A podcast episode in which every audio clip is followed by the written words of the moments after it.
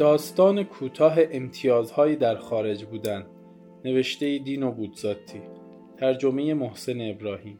کسی به دوستش می‌گوید اینجا چقدر خوب است. درست است؟ این یک زندگی است. این یک کشور است. چه حیف اگر این کشور پر رونقی نیست. ولی میلان چیز دیگری است. می‌گوید آن دکان را آن یک شنبه هایی را که وقتی برف میبارید و در پزا بودیم یادت است یادت هست که تا ساعت سه چهار بیدار میماندیم تا درس بخوانیم و گاهی اوقات رقصی می‌کردیم تا یخ نزنیم؟ حالا مثلا این جایی که هستیم تا به حال برایت پیش آمده که سردت باشد و یادت میآید آن زمانی را که تمام روز زیر باران گشتیم تا آن دلالی را که قول جایی را به ما داده بود پیدا کنیم؟ و بعد با دربانی که سگها را به سمت ما ول کرده بود دعوا کردیم یادت میآید چه دویدنی؟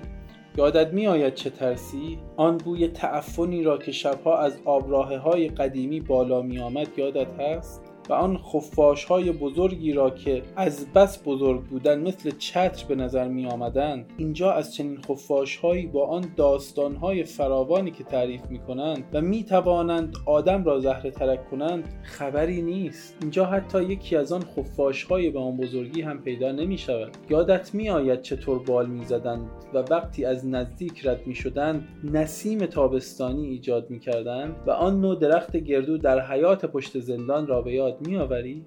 چه درخت خندهداری؟ انگار افاده میفروخت. من از نگاه کردنش کیف می‌کردم. روزهای تمام نگاهش می‌کردم. خدا می‌داند که آیا چیز به خصوصی داشت و تو هم درست است. نگاهش می‌کردی. تو هم عصرهایی را برایش به هدر می‌دادی.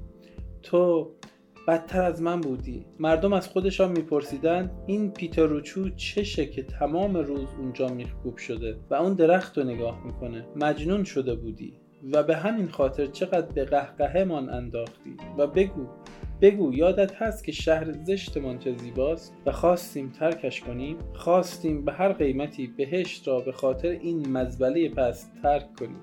برای ارتباط با ما آیدی صوفی underline couple را در اینستاگرام جستجو کنید.